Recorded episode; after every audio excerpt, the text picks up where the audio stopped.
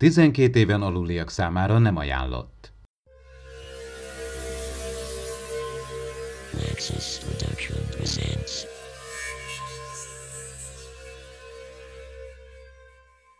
Figyelem! A műsorban spoilerek bukkanhatnak fel. Perisat, Mercer kapitány Kellynek. Itt Kelly, mondjad. Remélem nem azt csinálod éppen, amit Darulióval. Hmm, mi is van Belenával?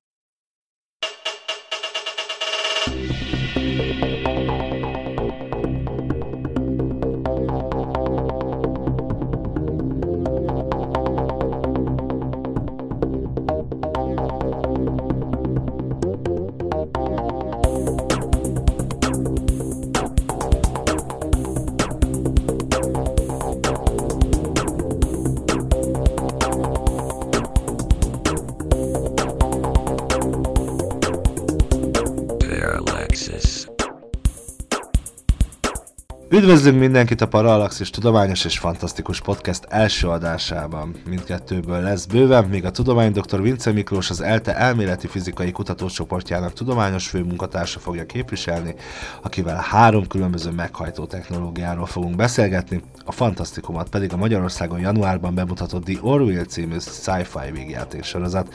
Nem csak a két főszereplő magyar hangjával sikerült beszélgetnünk, hanem a TV2 csoport jó ellátogattunk a Direct Dub stúdióba is, ahol belestünk a sorozat szinkron munkálatai mögé. Itt van velem Csaba is, hogy érezted magad? Kitűnően, köszönöm szépen a kérdést, Ádám. Bár korábban már láttam azért verkfilmeket, illetve a Youtube-on láttam videókat szinkron munkálatokról, de meg kell, hogy mondjam, élőben egy kicsit más volt, látni egy tényleges munkafolyamatot. Először az volt a benyomásom, hogy mennyire egy feszített munkatempót, egy ilyen gyárszerű munka körülményt látunk magunk körül, de ebből az egész tevékenységből végül is kitűnt a színészeknek a profizmusa, és az az erőbedobása, illetve lélek jelenléte, rögtönző képessége, ami nagyon-nagyon feldobta ezt az egészet, és egy, egy jó élményként maradt ez meg bennem. Aztán persze mindkét színészt elkaptuk, és a Szinkron Stúdió társalgójában sikerült váltanunk velük néhány szót, ezt nem sokára hallhatjátok. De előtte még beszélgessünk egy kicsit a sorozatról. Neked úgy mi a véleményed az Orville-ről? Mennyire érzed azt, hogy van egy rejtett, vagy kevésbé rejtett és kevésbé burkolt párhuzam a Star Trek sorozatok és a The Orville között? Én mindig azt szoktam mondani, hogy szerintem, ha lenne benne transporter, és az egyenruhák másmilyenek lennének, akár egy Trek sorozat is lehetne. Mi erről a te véleményed? Te, én nagyon ezt érzem, én is teljesen ugyanezen a véleményem vagyok, tehát annyira belefeledkezünk, hogy egyszerűen tényleg nem értjük, hogy miért nem transportálnak le az egyik bolygóra. Hát ez azért van, mert ezt az egész hangulatvilágot, ami a 90-es évek Star Trek-ére jellemző volt, ezt mesterien behozták ide is, és ilyen szempontból kicsit megvilágító erejű volt a Cold Openünk, ami a műsor elején hallható, ugye Elcsőre Gábor és Bogdányi Titanilla közjátéka, amiben nem tudjuk eldönteni, hogy most a Star Trek Voyager-ben vagyunk, vagy az Orville-ben. Hát ez valami nagyon fontos dolgot elmond erről az egészről, mégpedig azt, hogy a készítők által hangoztatott skifi, dráma és humor egyensúlyán túl nagyon nagy szerepet játszik a nosztalgia. Hát ez az, ami miatt mi Star Trek rajongók ennyire bele tudjuk magunkat élni, és bele tudunk feledkezni annyira, hogy teljesen olyan, mintha egy Star Trek-et néznénk. Van azért egy óriási nagy különbség a két világ között, és méghozzá maga a világok bemutatása, míg a Star Trekből természetesen tudjuk, hogy az egész univerzum mit akar, és mi van mögött, és van egy, van egy több mint 50 éves kánon, és ismerjük a hátteret, a, a, a, ha úgy tetszik a politikát, addig az Orville esetében azért ebből elég keveset láttunk. Hát igen, ez joggal merül föl, hogy magáról a világról semmi nem derül ki, olyan, mintha egy díszletet látnánk. Látjuk, hogy ilyen Futurama, vagy ilyen Jetson family-szerű háttér van, ami nyilván a, a Star Trekből a lehető legtöbbet, de nem tudjuk, hogy miért alakult így a jövő. Persze ilyenkor mondhatnánk azt is, hogy hát az eredeti sorozatban sem derült ki egyből, hogy mi ez a föderáció, hogyan alakult így a jövő, ott is szépen fokozatosan derültek ki a dolgok, és a TNG-ig, az új nemzedékig gyakorlatilag több olyan fontos dolgot nem tudtunk a, a világnak a múltjáról, ami, ami aztán később derült ki. Mondjuk a Kapcsolatfelvétel című filmig nem tudtuk azt, hogy a vulkániakkal történt az első kapcsolatfelvétel. De itt az Orville-nél az kicsit szembetűnőbb, mert a Star Trek, ugye Gene Roddenberry elképzelése, az egy eredeti ötlet volt, és ott, ott teljesen rendben volt, hogy szépen fokozatosan kibontakozik. Hát itt viszont azért látjuk, hogy ez valami Star Trek-szerű dolog akar lenni, de nem kapjuk meg a teljes képet, és ez kicsit ilyen szempontból szembeötlőbb. Ez persze a sorozat nézése közben nem zavarja az embert, ez inkább akkor merül föl, mikor utólag így beszélgetünk róla, vagy elgondolkozik rajta az ember, hogy hát igen, amúgy ezt a világot úgy megnéznénk egy kicsit jobban is. Kellenének olyan epizódok, amik, amik feltárnák bizonyos dolgoknak a múltját vagy a hátterét. Amikor tavaly megjelent az első tréler, mi volt az első benyomásod a sorozatról? Hát az, hogy ez kell, ezt, ezt azonnal nézni akarom. Természetesen ott voltak azok a díszletek, ami Star Trek hangulatot árasztott és sugárzott magából, azonnal nézni akartam. Egy kicsit tartottam tőle, hogy milyen lesz ez a Seth MacFarlane dolog, hogy, hogy a humor az mennyire lesz túltolva, mennyire lesz esetleg alpári, olyasmikre számítsunk-e, mint mondjuk a TED filmekben van, vagy, vagy egy kicsit visszafogottabb lesz, hát végig ez volt a kérdés, hogy milyen lesz az egyensúly. És most, hogy véget ért az első évad, mi a véleményed róla, hogy most már ugye az egész összképet látjuk? kitűnő véleményem van róla. A Star Trek Discovery-vel együtt alkotnak ezek egy egészet, tehát mondjuk a Discovery az új utakat keres, és egy olyan megközelítést prezentál, ami a Star Trek modern világunkba történő adaptálását teszi lehetővé. Az Orville emellett egy, egy régi érzést akar kielégíteni, egy kicsit humorosabban, és úgy érzem, hogy ez a kettő együtt, ez, ez nagyon rendben van. A sorozat Amerikában a Foxon fut, és hát tudjuk, hogy be is rendelték a második évadot. Mit gondolsz, miben rejlik a The Orville sikere? Hát szerintem mindenképpen abban, hogy jó egyensúlyt, jó arányt sikerült találni ezek között a dolgok között, amiket említettünk, az kifi, a dráma és a humor között. Ugye nagyon nagy azoknak az embereknek a száma, akik szívesen, nagyon-nagyon szívesen visszatérnének a 90-es évek Star Trekjéhez nagyon nagy azoknak is a száma a közönségben, én úgy vélem, akik egy, egy lazább, egy humorosabb megközelítést látnának, és inkább a karaktereknek a, a hétköznapjaiba is betekintést szeretnének nyerni az ilyen űrkalandok közben, és egyszerre képes ezeket a, ezeket a megfogalmazódó igényeket kielégíteni. És ha teljesen kiemeljük a Star Trek világából, vagy az ezzel való párhuzamból, akkor önmagában mégis mit tud szerinted nyújtani ez a sorozat? Miben más, mint mondjuk, ez kicsi álnaív kérdés, de miben más szerinted, mint az eddigi science fiction sorozatok, televízióban látható science, science fiction sorozatok? Tehát nézzük úgy, mintha egy új néző lennék, és mondjuk fogalmam se lenne a Star Trekről. Hát erre nagyon nehéz válaszolni. Erre nagyon nehéz válaszolni, mert én is nyilván mindent a Star Trekből vezetek le, és a Star Trekkel való viszonyával együtt értékelem ezt az egész jelenséget, így nem tudom megmondani azt, hogy, hogy önmagában nézve ez milyen lenne. Valószínűleg nagyon jól megállná a helyét, mert, mert sok a karakter pillanat, tehát aki megkedveli ezeket a szereplőket, és azonosulni tud ezekkel a szituációkkal, azok, azoknak szerintem ez egy kitűnő, kitűnő szórakozás lehet, de nekem nagyon nehéz kívülről rálátni erre az egészre, mert, mert én azért szórakozok jól, mert a Star Treknek a, a világában érzem magamat. Te vajon mit gondol erről az, aki nem rajongó, de 7 éven keresztül szinkronizált egy Star Trek sorozatban, méghozzá a Star Trek Voyager-ben Tom Paris-t, Csere Gábor következik. Tisztában vagy vele, hogy 7 évadnyi Star Trek Voyager alatt összeforta a neved és a hangod a Star Trekkel? Én azt nem tudtam. Azt, tud, én azt tudom, hogy a Star Trek az egy nagy sorozat volt, de hogy összefort volna, hát azt nem tudom, de az biztos. Egyébként egy tök jó sorozat volt, legalábbis az a rész, ezt nagyon élveztük. Könnyű volt a munka, nem volt bonyolult, és, és nagyon jó csapat ver, verődött azt hiszem ott össze. Látsz hasonlóságot a Voyager Óriási. között és a... Óriási, de én nekem az valamilyen szempontból jobban tetszik, hogy ebben rengeteg poén van, nagyon nem vicces, ö, emberibb. Ö, ott a, a, a Star Trek az egy ö, arisztokratikusabb ö, sorozat. Itt meg, itt meg, itt meg jó poén, én magam röhögök rajta. Szóval a többiek nem állítólag, tehát van, akinek nem annyira jön be, én nagyon jókat röhögök a saját lehetetlen szituációmon.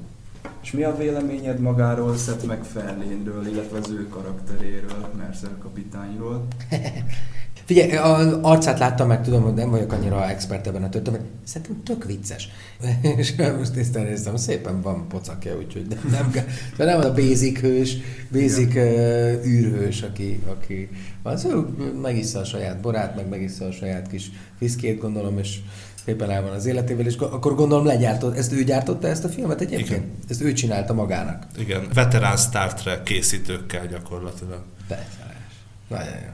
Hangilag nagyjából azért a beszédhangodat... Nincs ö, gáz. Én, vagy hát nem tudom, nem tudom, tehát az Andrea választott ki, tök jó. Eleinte, na mi a takom ez? Igazából nem nagyon tudtam hova tenni, és akkor ahogy, já, ahogy, ahogy kitalálják a szituációkat, és kitalálják a, a különböző ö, karaktereket, amik vannak, azok nagyon emberik és nagyon jók, és ilyen szempontból tényleg élvezhető. Epizódot esetleg láttál már belőle, vagy még csak annyit láttál, amennyit itt Nem, fent? hát szerintem végignézem az egészet, vagy gyakorlatilag mindegyikben benne van, tehát egyrészt ez. De már néztem, az, az, azt hiszem az első, első részt láttam pontosan. Egészen véletlenül azt végignéztem, szerintem tök jó. És ha már első rész, ugye Ebből a mennyi van ebből? 12 Rész vagy évad? rész. rész. Akkor kész, ez kuka után. Nem, készül a második év. Ne viccelj, Igen. most nézik kint? Igen. Hát de jó. És ha már első rész, akkor uh, uh, abban van is egy jelenet, amikor meg, te, mint Mercer kapitány megengedett, hogy üdítőt hozzanak a hídra. Te, ha kapitány lennél, akkor megengednél ilyet, hogy üdítőt hozzanak mondjuk a hídra? Nem tudom, nem lennék kapitány, de ebbe ez a poén, megengedném nyilván, de ebbe, hát ebbe az a jó érted, hogy ott van a, az íróasztalán a breki, a béka, vagy, vagy tudod mihez hasonlít egy picit, vagy ilyen világában, hogy a, a, a Galaxis őrzői kettő. Na, an- abban vannak ilyen visszahajlások a, a, a, föld, a Föld nevű bolygóra és annak, annak különböző ikonikus pillanataira, vagy, vagy, vagy attribútumaira, vagy, vagy sztárjaira is. De ez is valami olyan, és ettől, ettől lehet kötni, ettől tudod visszakötni magadhoz, hogy reménykedni lehet benne, hogy talán ebből valami megmarad majd az űrben is. Mondjuk szolgálnál-e az ex-feleségeddel a hídon? Hát nem lenne egyszerű. Még a nem Excel is. Tehát, de épp ezért jó, mert, mert kitaláltak egy olyan szituációt, ami előfordulhat. És ezek emberi szituációkba kerülnek, keverednek. És amikor másodszorra is megcsalja a szerencsétlen ugyanazzal a kékbőrű palival, ez a Darulio, nem tudom. Igen. Azon, azon tényleg rögtem, mert hát ilyen van. Extrém, de van, és ettől vicces. Ezen kívül van olyan jelenet, ami, ami így megmaradt benned, ami így nagyon, nagyon vicces volt, vagy esetleg pont az ellenkezője? Hát nem, ez a rész, ez, ez mondjuk ez elképesztően vicces. Ez, ez, ez nagyon megragad. De egyáltalában véve az, hogy ezek cívódnak és veszekednek egymással, mint férj és feleség, ez egyébként tök jól el van szórva, és hát mivel én is házas ember vagyok, úgyhogy tudom, hogy miről szól a történet. A Galaxis őrzőit említetted, egyébként szoktál science fiction-t nézni, szereted? Én nagyon szeretem.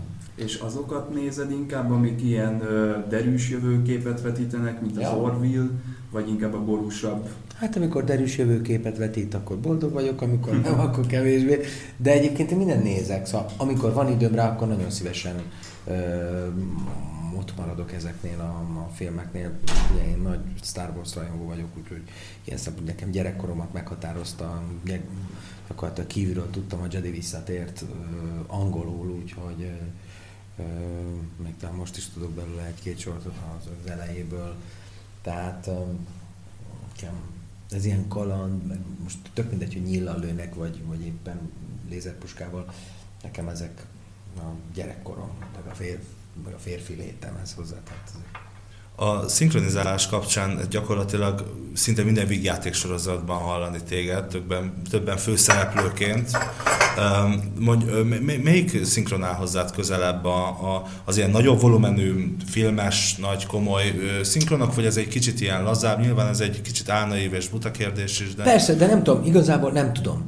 Van, amikor ha fáradt vagyok, akkor nagyon szeretek brazil sorozatot szinkronizálni, mert nem kell vele toszakodni, mert egyszerű, gyors, megvan, tehát akkor úgymond a munkavégzésen legyek túl.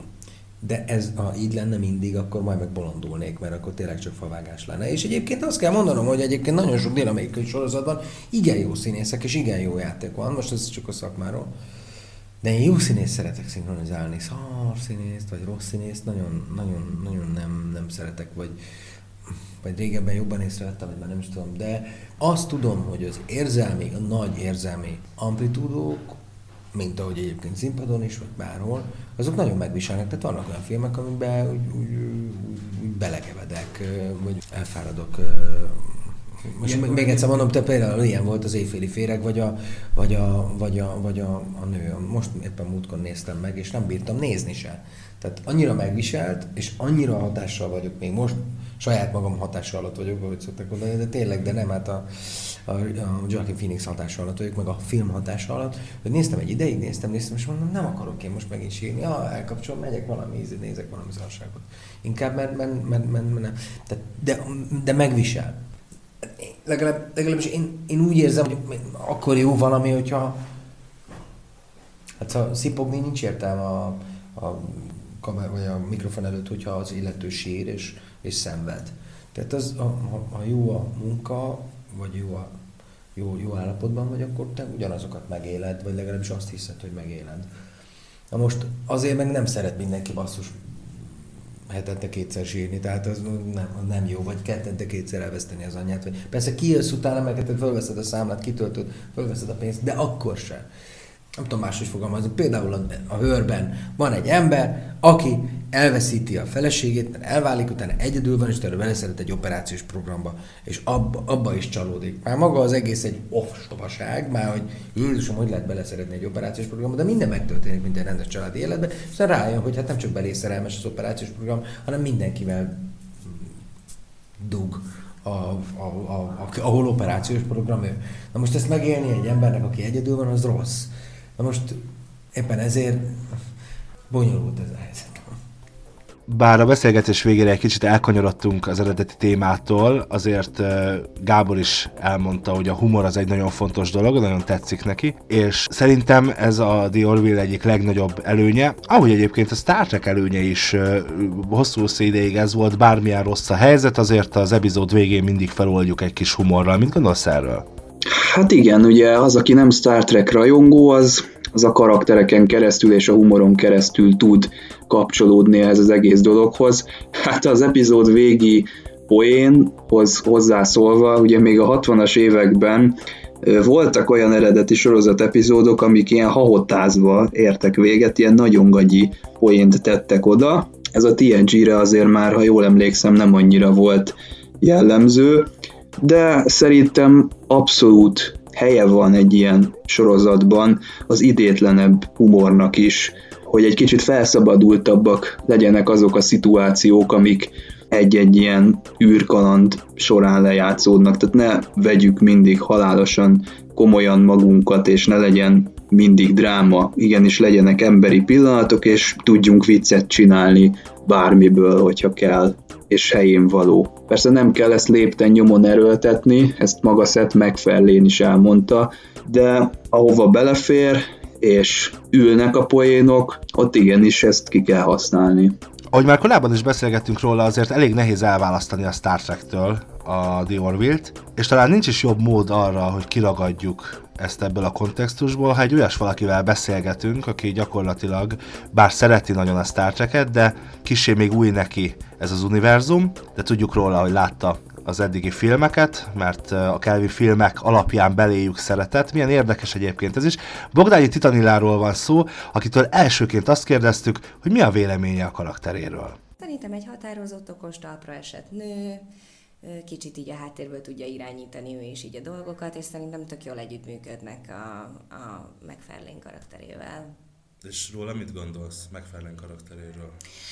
Jó, hát figyelj, én sokat nem láttam ugye bele, mert minket külön vettek, és ugye még nem volt lehetőségem megnézni így a sorozatot, tehát így annyira a karaktereket nem ismerem, de, de szerintem Hát egyrésztről volt, volt, volt egy része, amiben nagyon ő, ő volt, tehát nagyon szeret megfelelni, és nagyon-nagyon sokat nevettem azon a részen, de, de amúgy én azt gondoltam, hogy egy kicsit elvetemelt, elvetemültebb lesz ez az egész.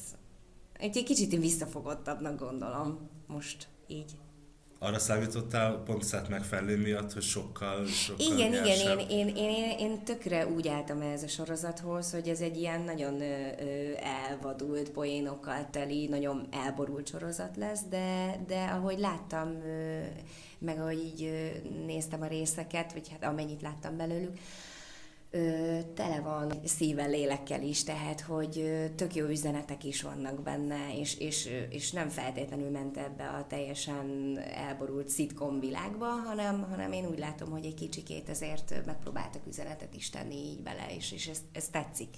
A Seth MacFarlane karaktere Mercer kapitány az egyik epizódban, az első részben. Az egyik beosztottnak engedélyezi, hogy üdítőt fogyasszon a hídon. Te ebbe beleegyeznél első tisztként, vagy szigorúbban kormányoznád a, hajót? hát ez a jelenet pont nincs meg nekem. De nem tudom, én magam vagy a karakterem. Hát, hogyha első tiszt lenne egy ilyen hajón. Attól függ, mennyire szeretem azt, aki üdítőt akar inni. Melyik a legemlékezetesebb jelenet, ami így benned van? Hát nyilván azok közül, amik bent szerepelsz, hiszen azokat láttad mind.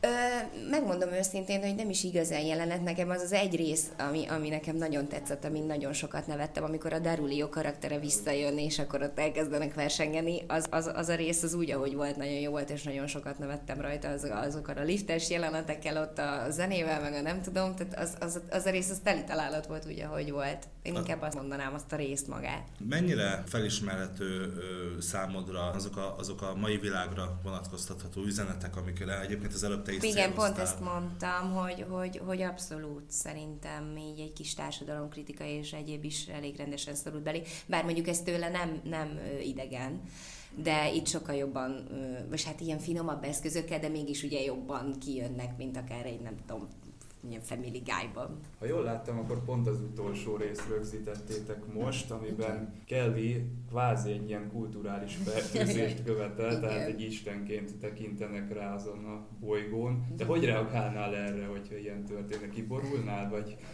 ez megint csak attól függ, hogy milyen bolygó és milyen társadalom, mert lehet, hogy, hogy, hogy egy részről örülnék és bírnám is, és egy kicsit lubickolnék benne, de szerintem a legtöbb ember biztos, hogy így először azt mondaná, hogy, hogy, hogy hú, de jó, és élvezzük ki, mit lehet még itt csinálni. Hát aztán, aztán persze attól függ, tehát ha azt látnám, hogy ilyen következményei vannak, mint itt is, akkor, akkor nyilván én is közbelépnék, és, és megpróbálnám helyrehozni a dolgokat. Várod a következő évadot? Igen, én tökre szerettem ezt. Szerintem, szerintem ez egy jó, jó munka, könnyed, jó csinálni, szeretem ezt a lányt, jókat nevetünk közben, úgyhogy én szeretem ezt a munkát, abszolút. És majd, ha lesz időm, akkor megnézem egyben normálisan a sorozatot is, mert én amúgy is nagy sorozatfan vagyok, meg rengeteg sorozatot nézek, úgyhogy biztos, hogy megnézem. Uh, térjünk most egy kicsit át általánosságban a science fiction világára. Mely sorozatok, milyen fajta sorozatok állnak hozzád közelebb, amik egy pozitív jövőképet festenek le, mint mondjuk a Star Trek, vagy meg mondjuk az Orville, vagy egy, egy negatívabb uh, akár Star Wars, vagy, vagy Hát figyelj, ugye én most itt nem az utolsó, az utolsó előtti Star Warsban ugye voltam, szerepeltem, ugye én karakterét ö, ö, szinkronizáltam, nagyon jó volt, de megmondom őszintén, hát, ugye voltam emiatt Star Wars találkozom meg egy csomó ilyen helyen, és hát ilyen finoman, de az egy kicsit csúnyán néztek rám, de azért így finoman elmondtam, hogy hát és nagyon sajnálom, de nekem a Star Trek filmek, az új Star Trek filmek közelebb állnak hozzám, mint a Star Wars sose voltam így megőrülve ilyen Star Wars őrületbe, de én szeretem a science fictioneket. Így a Star Trek hozzám közelebb áll, de, de nem is feltétlenül azért, mert hogy most pozitív vagy negatív világképet fest le, hanem egyszerűen nekem jobban tetszenek a sztorik, a karakterek, Két éve viszont végre szinkronizáltál Star Trekben is, mert igen, ha bár igen, rettentő igen, sokat igen, dolgozol, de eddig nem hallottunk benne, te voltál Jayla a mindenem túlba. Na hát azt is nagyon, sok, nagyon szerettem. Picit jobban is szerettem, mint a ezt ne írjátok meg. Igen, ezt nagyon szeretem azt a karaktert, és, és az a vicces, hogy addig én nem is néztem Star Trek-et se, és, és akkor ugye ezt megnéztem annak a premierjét, és akkor így elöntött egy ilyen izé, hogy hú, ez de jó. És az a lendületen így megnéztem az összes Star Trek filmet, ami, ami, ami így kimaradt, és így rájöttem, hogy, hogy, hogy igen, hogy ez milyen jó, és, és sokkal közelebb áll hozzá, mint a Star Wars egyébként. Úgyhogy, ja, ja, ja, igen, és tökre élveztem. Akkor követed a Star Trek Discovery-t is, az új sorozatot? Nem, azt még nem, de szeretném, hiszen azt a lányt, aki a főszereplő benne, őt én szinkronizálom máshol, vagy másban én szinkronizáltam, úgyhogy nagyon remélem, hogy ha a szinkronra kerül a sor, akkor majd a rendező engem hív. Szonyeka Martin Greenről van ugye szó, az ő karakterét szinkronizáltad négy évadon keresztül a Walking Dead-ben. Milyennek találod a színésznőt? Fú, én nagyon szeretem, de mondjuk én elfogult is vagyok szerintem, mert én hatalmas Walking Dead fan vagyok. Nagyon-nagyon nagy. Úgyhogy én nagyon örültem neki, bár egyébként először én nem az ő karakterét szerettem volna benne szinkronizálni, de hát nyilván ebben nincsen beleszólásunk. Én meg itt közelebb éreztem volna magamhoz, de én nagyon-nagyon megszerettem a Szását, a karakterét is, és a színésznőt is. Tehát szerintem abszolút el tudom képzelni ebbe a Star Trek-es világban de mégis mennyire menő lenne, ha tényleg végre megszólalna magyarul a Discovery, és Szanyaka Martin Green hangja Bogdányi Titanilla lenne, innen is üzenjük, reméljük, hogy így lesz. Mit gondolsz, milyen tapasztalatokkal gazdagodtál, hogy ott voltunk ezen a szinkron látogatáson? Remek tapasztalatokkal, Titanillával is és Gáborral is, amikor beszélgettünk, akkor, akkor új nézőpontokat ismertem meg. És ugye az interjú előtt én ott fejeztem be, hogy nem tudok a Star Trek rajongói nézőpontomból kiszakadni, így viszont át tudtam élni azt, amit egy, egy friss szem tapasztal akkor, amikor meglát egy ilyen skifi sorozatot, és ez számomra mindenképpen hasznos volt. Hát szóval ez volt az Orville, az első témánk a Parallaxisban, de nem menjetek sehova, mert hamarosan folytatjuk dr. Vince Miklóssal az ELTE elméleti fizikai kutatócsoportjának tudományos főmunkatársával, és milyen baromi ciki lesz, ha kiderül, hogy nem is ez a titulusa, de amíg kinyomozzuk, addig következik a Dave szerint az Impulzus podcastből a Star Trek eszenciájáról fog beszélni nekünk, majd elengedhetetlenül fontos információk következnek Marina Sirtisről, azaz Troy tanácsadóról, melyet Attila fog nektek prezentálni, utána pedig visszatérünk és a hajtómű elméletekről fogunk beszélgetni itt a Parallaxisban, tartsatok velünk! Parallaxis. Impulzus meghajtással közeledik Dave a két lábon járó Star Trek lexikon. Jön a Dave szerint itt a Parallaxisban.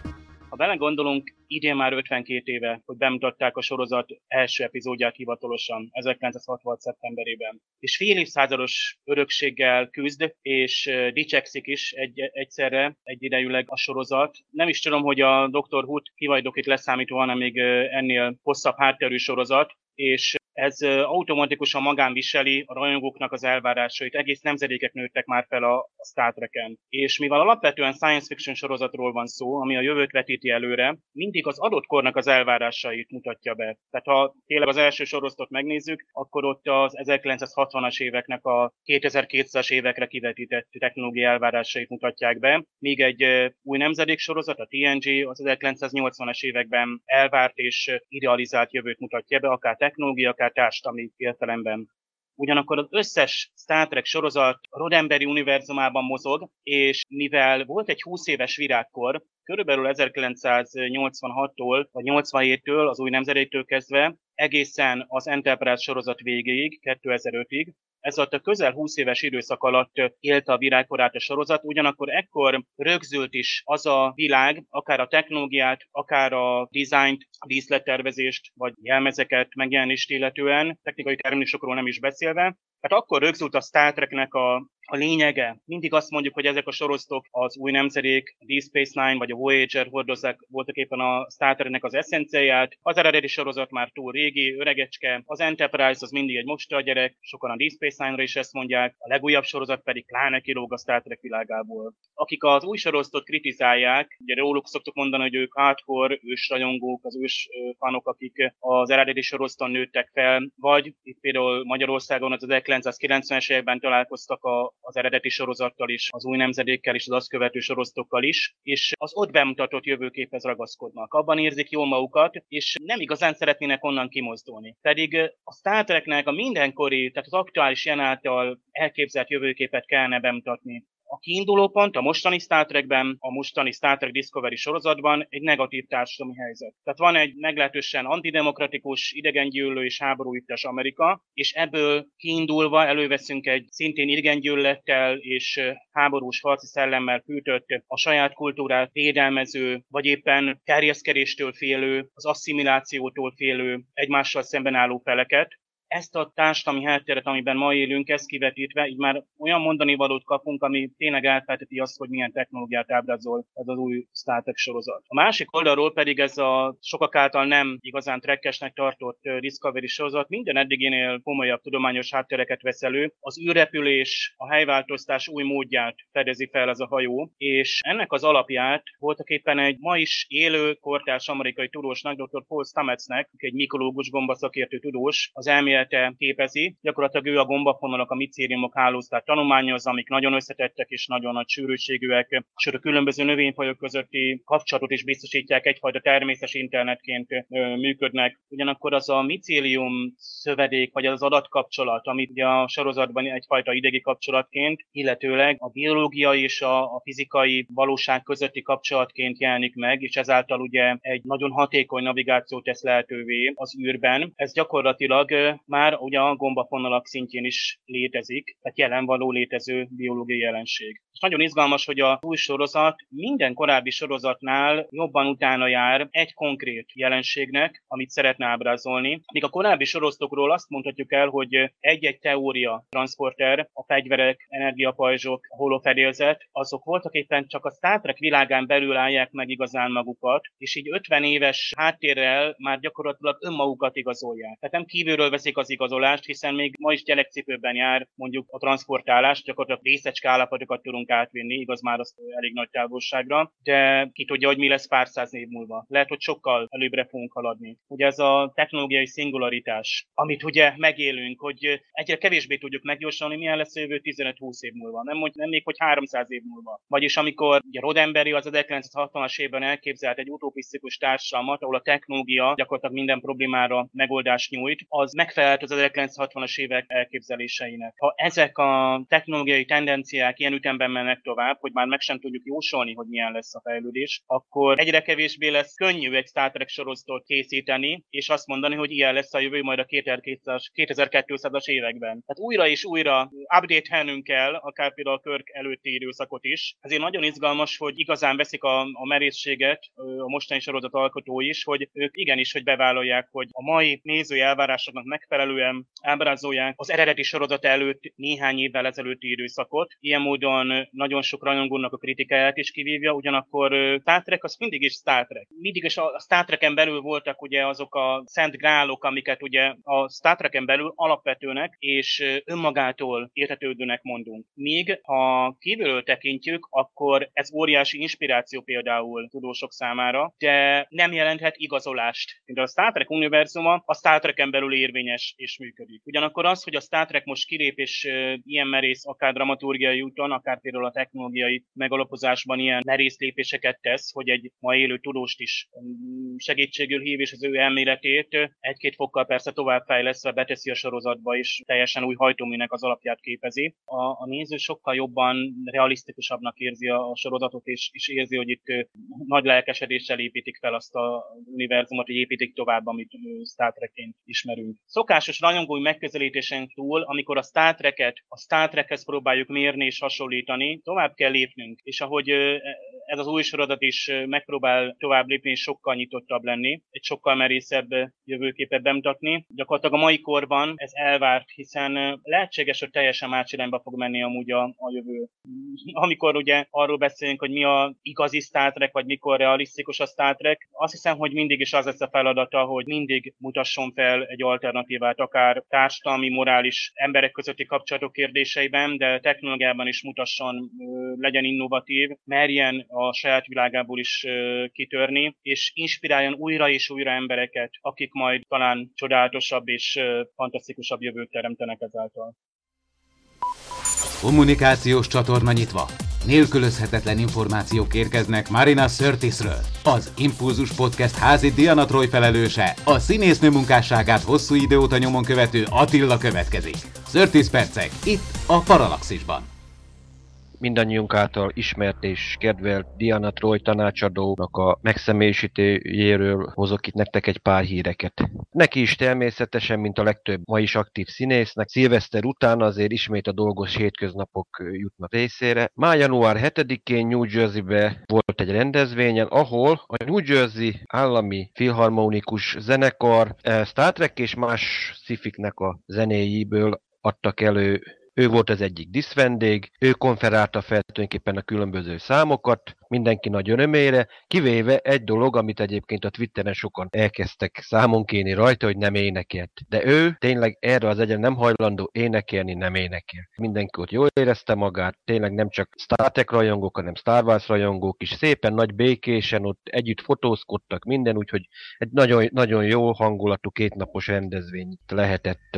Következő hétvégén már Miami-ba találhattuk őt is, meg még másokat is, például Terry Farriat a DS9-ból, Jatsia Daxot, Paradise City Comics Conon, tényleg egyébként meg is egyezték, hogy ők olyan 10 percre laknak egymástól, de ahhoz tényleg Miami-ba kell eljönni, hogy találkozzanak. Vagyis hát, mint látható, akkor Los Angeles elég nagy város ahhoz, hogy akkor a két pontja között a legrövidebb út az Miami-n keresztül vezet.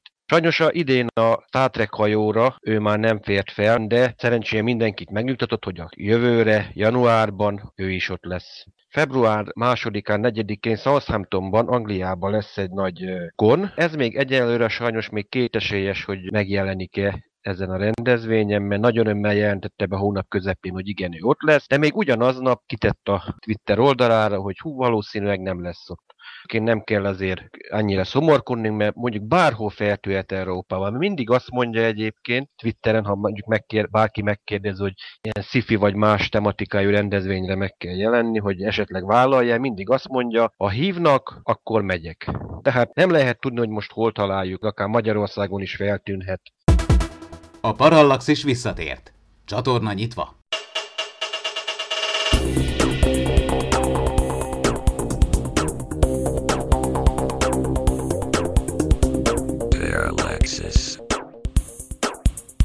És itt vagyunk második témánkkal, elhoztuk nektek dr. Vince Miklóst, az ELTE elméleti fizikai kutatócsoportjának tudományos főmunkatársát, akivel a térhajtómű mellett megvizsgáljuk a Star Trek Discovery-ben megismert spóra alapú meghajtást, illetve a The Orville-ben látott kvantumhajtóművet is. Szia Miklós! Sziasztok, és köszöntöm a hallgatókat is. MTA ELTE elméleti fizikai kutatócsoportnak vagyok a tagja. Ezt sajnos ki kell javítanunk minden alkalommal, úgyhogy ezt most megtettem. Miklós, hogyha a hallgatóknak röviden össze kéne foglalni, hogy mi a térhajtómű mögött álló elméletnek a lényege, akkor hogyan mondanád el saját szavaiddal? Jól érzem, hogy itt tulajdonképpen az ilyen meghajtással működő hajók nem változtatnak helyzetet, hanem valahogy a térnek a pozíciója az, ami mozgásban van? Hát igen, az eredeti Star Trek, Gene Roddenberry féle eredeti Star Trek az, az egyébként több interpretációt is lehetővé tesz. Tehát tulajdonképpen az, hogy, hogy mi is ez a térhajtó mű, arra nagyon sokáig egyszerűen az volt a mondás, hogy itt tulajdonképpen az történik, hogy valamilyen módon, ami az eredeti sorozat legelején egy nukleáris energiaforrás, aztán a későbbi verziókban már anyag-antianyag egyesülés, szóval valamilyen módon egy óriási energiakoncentráció jön létre, és hát a régebbi interpretációi ennek azok úgy szóltak, ami teljesen összhangban van az általános relativitás elmélettel, hogy itt tulajdonképpen meggörbíti maga körül a téridőt az űrhajó, ugye maga az elnevezés warp angolul az erre utal, hogy meggyűri a téridőt, tehát a régebbi interpretáció szerint itt keletkezne tulajdonképpen egy úgynevezett Einstein-Rosen híd, vagyis egy féregjárat, ami lehetővé teszi azt, hogy a az univerzumnak távoli pontjai között tudjanak közlekedni, tehát tulajdonképpen, ha úgy tetszik, a hipertéren keresztül tudnak közlekedni. Hát tulajdonképpen ez volt a szokásos interpretációja ennek az egésznek, egészen addig, amíg a 90-es években egyébként éppen a Star Trek által inspirálva egy mexikói fizikus, akit úgy hívtak, hogy Alcubierre, el nem gondolkozott azon, hogy hogyan lehetne másképpen csinálni egy ilyen Star Trek-szerű hajtóművet. Na és ez már a másik interpretációja a történetnek. Ő azt találta egyébként egy kicsit egzotikus fizikával, amire majd később kitérünk, ő azt találta, hogy egy olyan fajta energia eloszlást kell létrehozni az űrhajó körül, ami tulajdonképpen csinál egyfajta buborékot, ami az űrhajó előtt összegyűri a téridőt, úgyhogy összenyomja, még az űrhajó mögött kitágítja.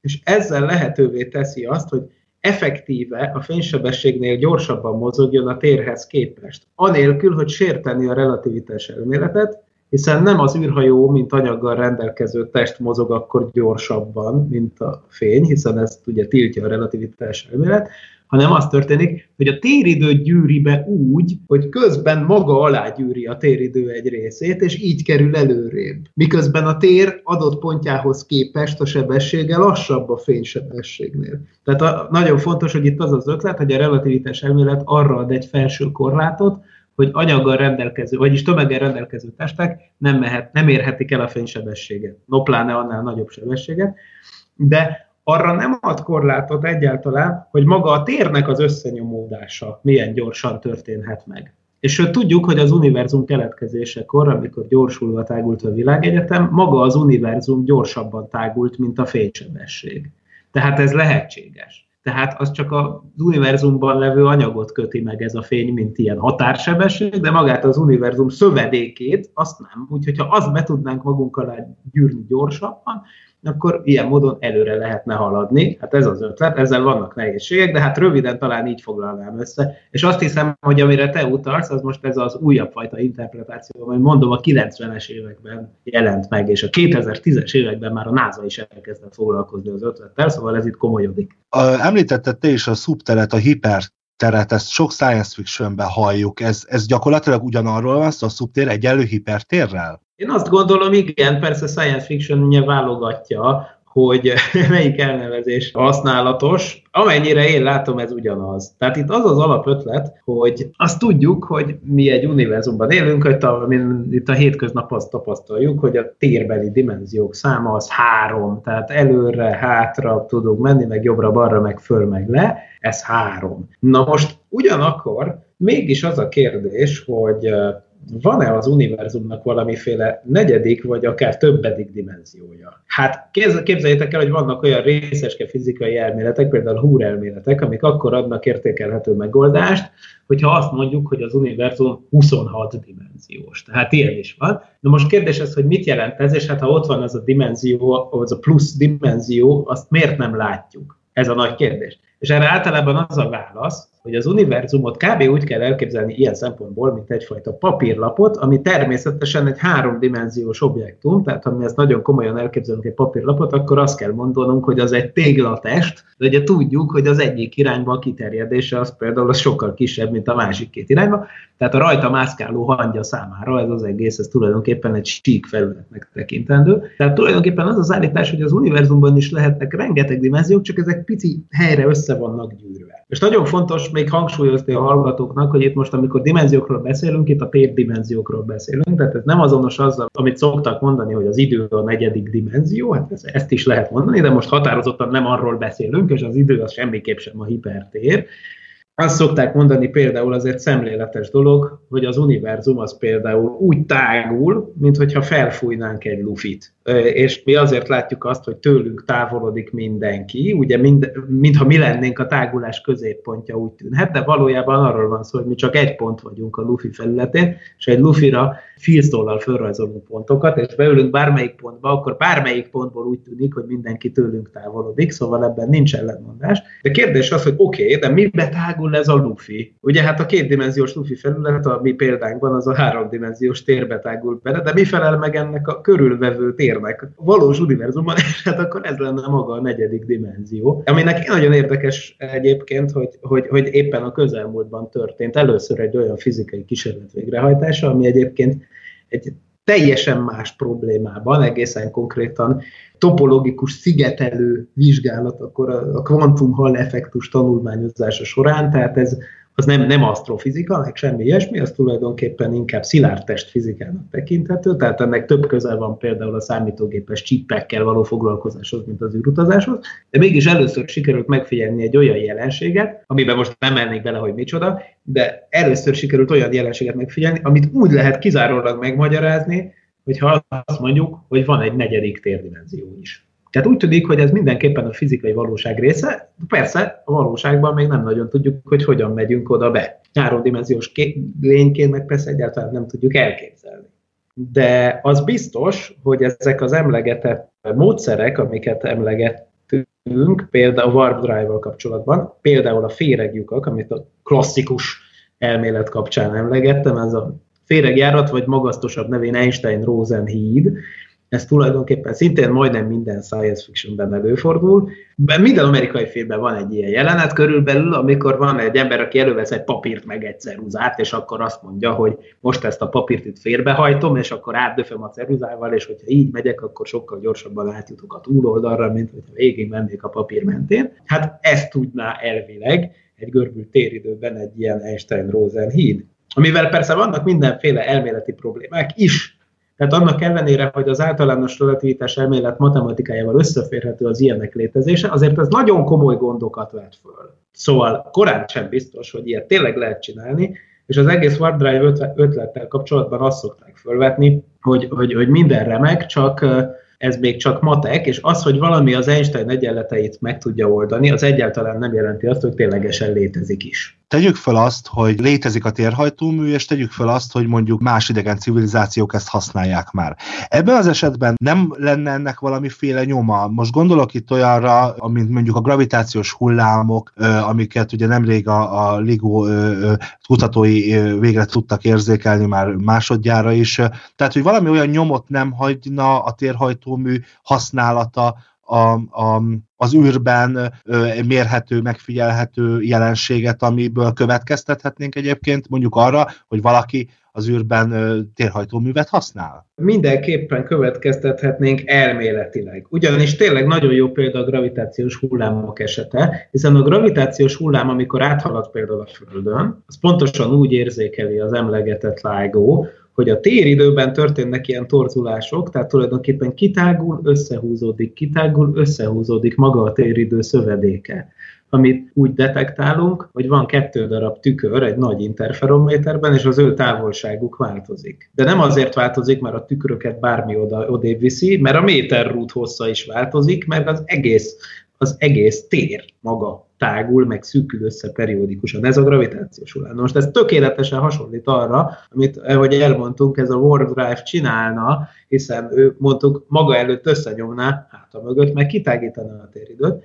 Tehát ezt ilyen módon pontosan a LIGO-val kéne tudnunk észlelni, ha elég közel történik. De itt megint kérdések az energiák. Most megbecsülték egyébként, nem vállalom ezekért a számításokért a felelősséget, de megbecsülték, hogy amikor egy ilyen egy-két warpnyi sebesség felgyorsulására berendezkedne az Enterprise, akkor ahhoz mennyi energia kéne, és akkor az jött ki, hogy, hogy ugye ott annyi energia szabadul, bármit is csináljon a Warp Drive, azt tudjuk, hogy annyi energia szabadul föl, amennyi ahhoz a mennyiségű anyag, antianyag annihilációhoz kell, amit a sorozatból tudunk, hogy elvileg történik. Hiszen még egyszer ne felejtsük el, hogy bárhogy is működik ez a Warp Drive, de azt tudjuk a filmből, hogy ez anyag-antianyag egyesítésével történik, és aztán valami nem létező dilitium nevű anyaggal lesz ebből aztán az, az, az a kontrollált energia, ami lehetővé teszi a Warp Drive működését, azt pontosan tudjuk, hogy vannak neki anyag-antianyag tartálykái.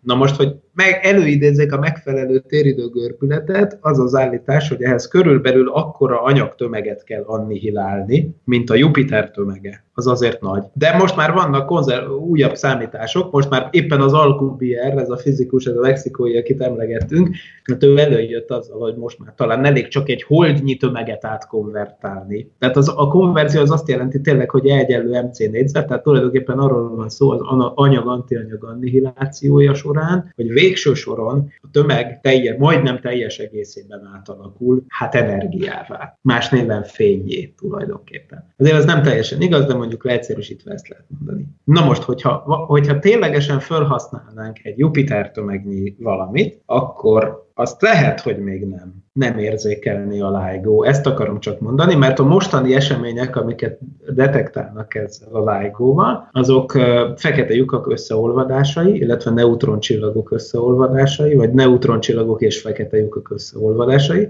Na most itt minden esetben sok-sok nap tömegnyi energia alakul át, gravitációs hullámá, és azt tudjuk érzékelni. Na most bármit csinál ez a, ez a warp drive, de ha csak egy Jupiter tömegnyi energiát alakít át gör, téridő torzulássá, és elég messze van, tehát itt azért azt kell gondolni, hogy ez nem ebben a galaxisban van, hanem mondjuk akár az Andromeda ködben, ami két millió fényévnyire van tőlünk, azt már mi nem tudnánk, nem tudnánk látni. Na most egy másik érdekes, és ez már régebb óta felmerült kérdés, viszont ez aranyos dolog, persze nem kell túl komolyan venni, hogy az anyag-antianyag rendszerű hajtóművek esetén ugye mondtuk, hogy óhatatlanul óriási mennyiségű fotonsugárzás, vagyis fény keletkezik. Most a nagy energiájú foton, azt persze nem látjuk a szemünkkel, hanem az gamma sugárzás formájában jelenik meg. A nagy energiájú fény, az tulajdonképpen tulajdonképpen a gamma, csak nem látjuk. És vannak az űrben ilyen dolgok, hogy gamma felvillanások. Hirtelen felvillan nagyon messze egy pontszerű forrás, ahonnan nagy energiájú fény érkezik, és hát persze rengeteg asztrofizikai magyarázat van, hogy ezeknek mi az oka. Éppen az emlegetett fekete lyuk összeütközések például lehetnek ilyenek. De még emlékszem, hogy a 90-es években nem is annyira komolytalanul felmerült konferenciákon, hogy mi van, hogyha ez éppen annak a nyoma, hogy valaki begyújtotta az anyag-antianyag hajtóművét valahol messze. Tehát azt például lehet, hogy lehetne látni.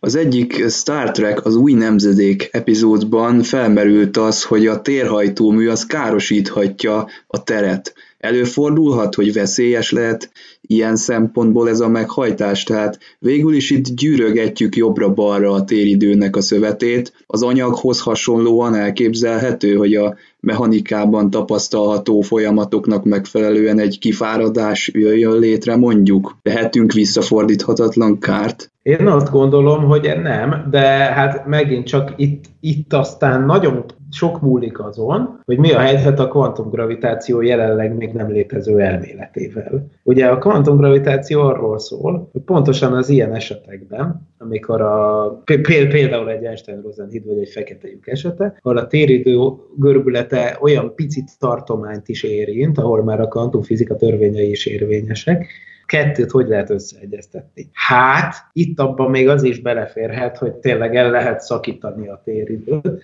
de van az egésszel úgy általában egy nagyon nagyobb baj, és ez tulajdonképpen az úgynevezett kronológia védelmi elvel kapcsolatos, ezt egyébként Kip Thorne, aki tavaly kapott Nobel-díjat a gravitációs hullámokért, de ezt sokkal régebben vezette le ezt a gondolatkísérletet, hogy tulajdonképpen, hogyha valaki akár a téridőgyűrögetős módszert, amit ez a mexikói barátunk az Alcubierre javasolt, akár a hagyományos féreglyukas módszert használja, óhatatlanul is létrehoz időparadoxonokat. A Kip Thorne gondolat kísérlete az például így volt, hogy képzeljük el egy ilyen féreglyukat, aminek az egyik szája ott van a Kiptorn nappaliában, a professzor nappaliában, a másik pedig a kertben álló űrhajóban van. És a kertben álló űrhajóban a Kiptorn felesége Keroli elindul egy kisebb űrutazásra, mégpedig olyan űrutazásra, ami hát ugye egy rendes, klasszikus űrutazásra, ami nem lépi át a fénysebességet, de azért gyorsan megy, mondjuk a fénysebesség felével. Mit tudom, ilyet elvileg lehet csinálni. Szóval elszáll ezzel, de a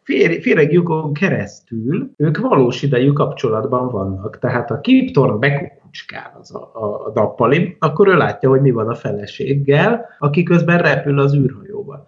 Na most unásig ismeritek, és a hallgatóság is bizonyára rengeteget hallotta az Iker paradoxonokról, amik azzal kapcsolatosak, hogyha van egy ikerpár, akinek az egyik tagja elmegy félsebességhez, közeli sebességgel egy űrutazásra, és aztán visszafordul és visszajön a, a testvéréhez, akkor a speciális relativitás elmélet következményeként az egyik a Földön maradt, az már nagyon megöregedett, másik számára csak mit tudom én, csak néhány év telt el. Mert hogy ugye az, hogy milyen sebességgel múlik úgymond az idő, az attól, attól is függ, hogy vonatkoztatási rendszerből nézzük, és hogy az a, az a rendszer milyen gyorsan mozog, illetve hogyan vált a vonatkoztatási rendszerek között. Na most akkor, hogyha a Kip Thorne bele tud kukucskálni a fekete lyuk, a, a, a, a féregjükön, és látja a feleségét valós időben, akkor azt is látja előbb, hogy a feleség azután visszaszáll a gyepre az űrhajóval, és akkor látja saját magát kívülről a Kip Thorne, pedig az, és hogyha ő kimegy a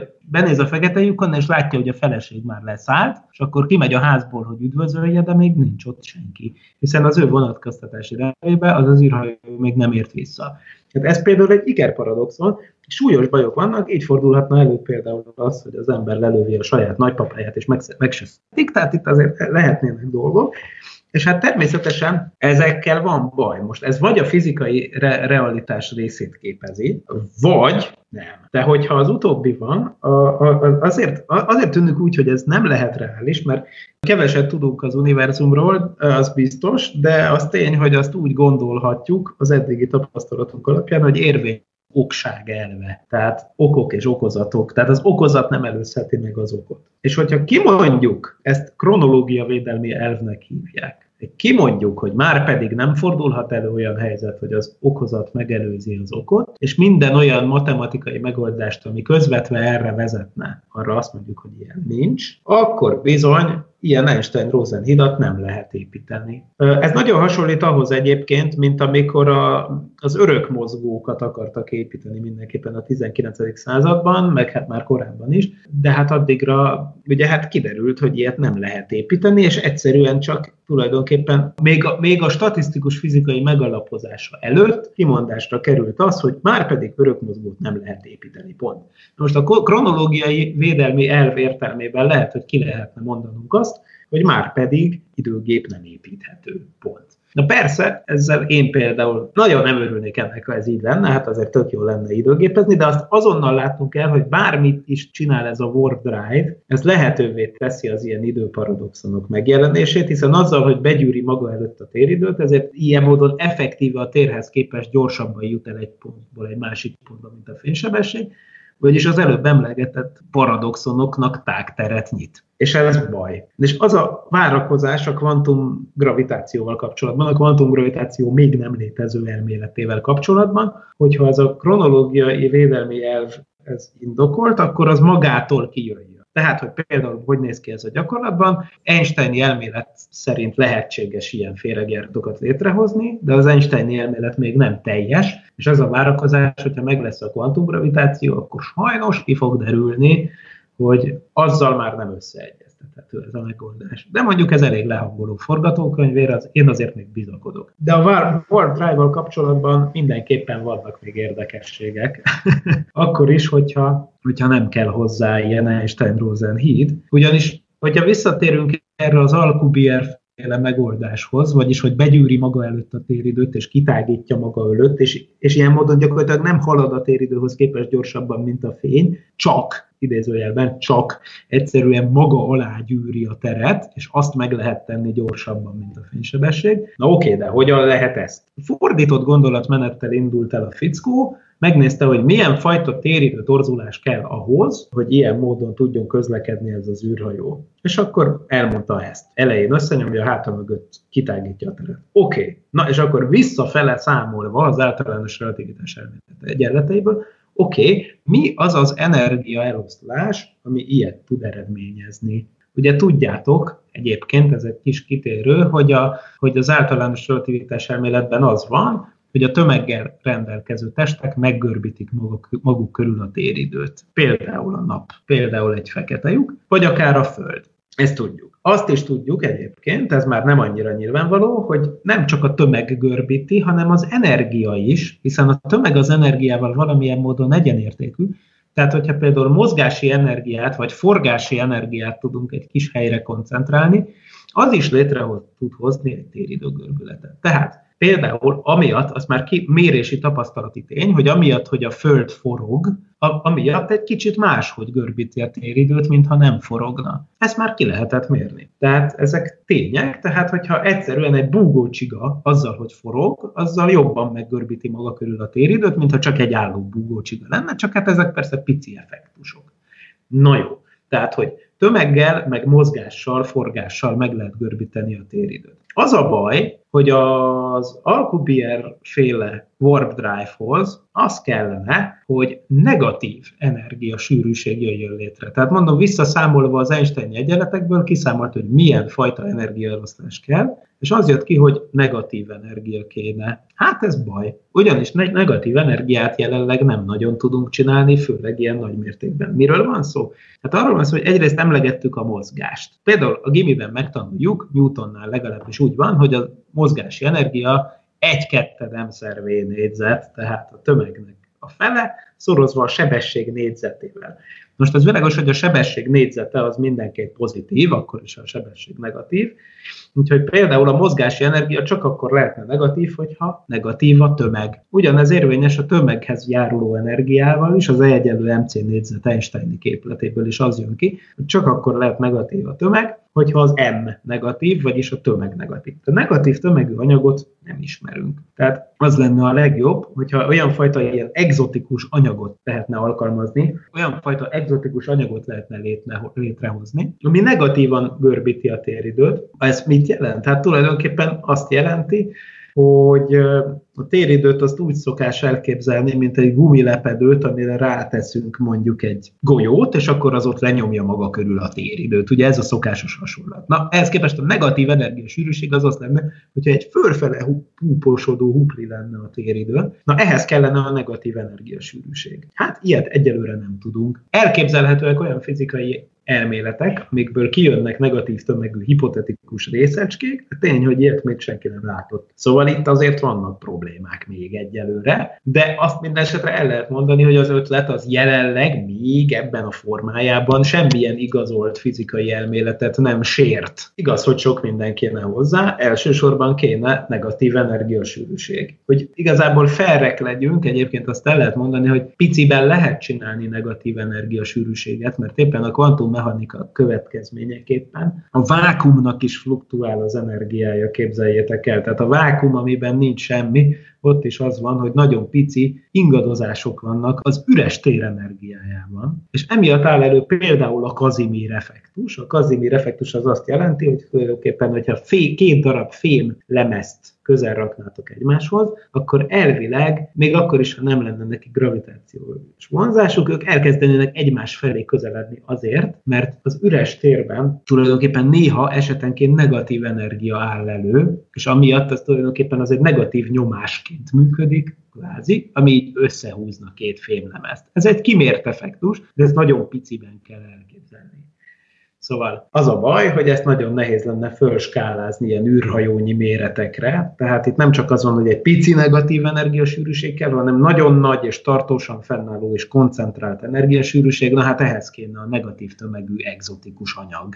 Úgyhogy erre még azért várni kell. Úgy gondolom, hogy évszázadok kérdése, hogyha ezt meg lehet csinálni, akkor valósággá váljon, de akkor visszakanyarodhatunk persze megint a jogos kérdéshez, hogyha ezt egyáltalán elvileg meg lehet csinálni, akkor egy szupercivilizáció miért nem csinálta meg? És hol vannak, és miért nem látjuk? Hát, ezek érdekes kérdések. Az Orville című sorozatban egy másik meghajtó technológia jelenik meg, a kvantum meghajtás közelebb kerülhetünk-e ennek a megvalósításához? Mi a különbség a warp drive és a kvantum meghajtás között, illetve mi alapvetően mit jelent ez, hogy kvantum meghajtás? Mitől kvantum? Jogos a kérdés, annyira jogos a kérdés, hogy magam sem tudom a választ, mert még közben készültem erre az adásra, próbáltam rájönni, hogy mi a különbség az Orville-ben szereplő hajtómű között, és a között, ami itt a, a Star Trek-es Warp Drive-nak ez a második, az az Alcubierre féle interpretációja, és arra jöttem rá, hogy a kettő az lényegében ugyanaz. Ugye az Orville című sorozatban tényleg láthatjuk azt az effektust ilyen művészi megjelenítéssel, ahogy maga előtt összenyomja a háta mögött meg kitágítja a téridőt. Tehát simán lehet, hogy itt a sorozat, kész, a filmkészítőket itt befolyásolta már maga az Alcubiernek az eredménye, amit azért megfuttattak a médiában, és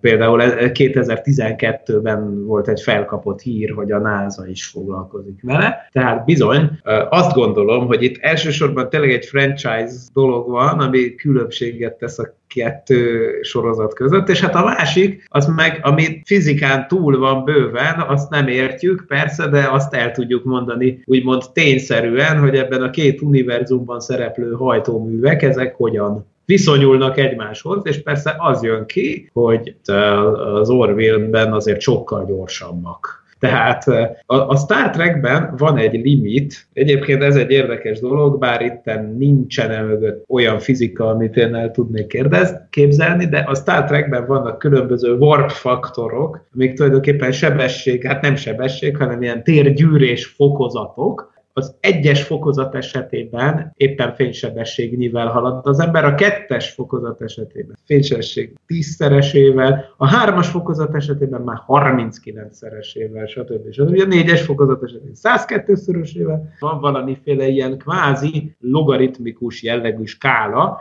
ez mint smafú ahhoz képest, ami az Orville-ban előfordul, mert ott nem ritka a 7000-szeres fénysebességgel egyenértékű téridő összenyomás, de az alapötlet tulajdonképpen ez, hogy egy gyűrő buborékot húzzunk létre az űrhajó körül, azt nem tudjuk miből, mondjuk negatív tömegű anyagból, ami magunk alá gyűri a téridőt, és emiatt úgy tűnik, mintha gyorsabban haladnánk. Ez ugyanaz az ötlet mind a két sorozatban. Na már most a, az egy kérdés, hogy mi, mire utal a kvantumhajtómű elnevezés? Hát valószínűleg arra utal, ahogy mondtuk is az előbb, hogy itt ahhoz, hogy ilyet lehessen csinálni, ahhoz kvantumeffektusok kellenek. Tehát ha én akarok ennek a kifejezésnek valami többlet jelenséget, jelentést tulajdonítani, akkor az éppen az emlegetett Casimir effektus effektussal lehet kapcsolatos, hiszen mondtuk, hogy pici méretben bizony előfordul rövid ideig és lokálisan, hogy a tér, az üres tér energiája negatív. Na, hát ez egy kvantumeffektus,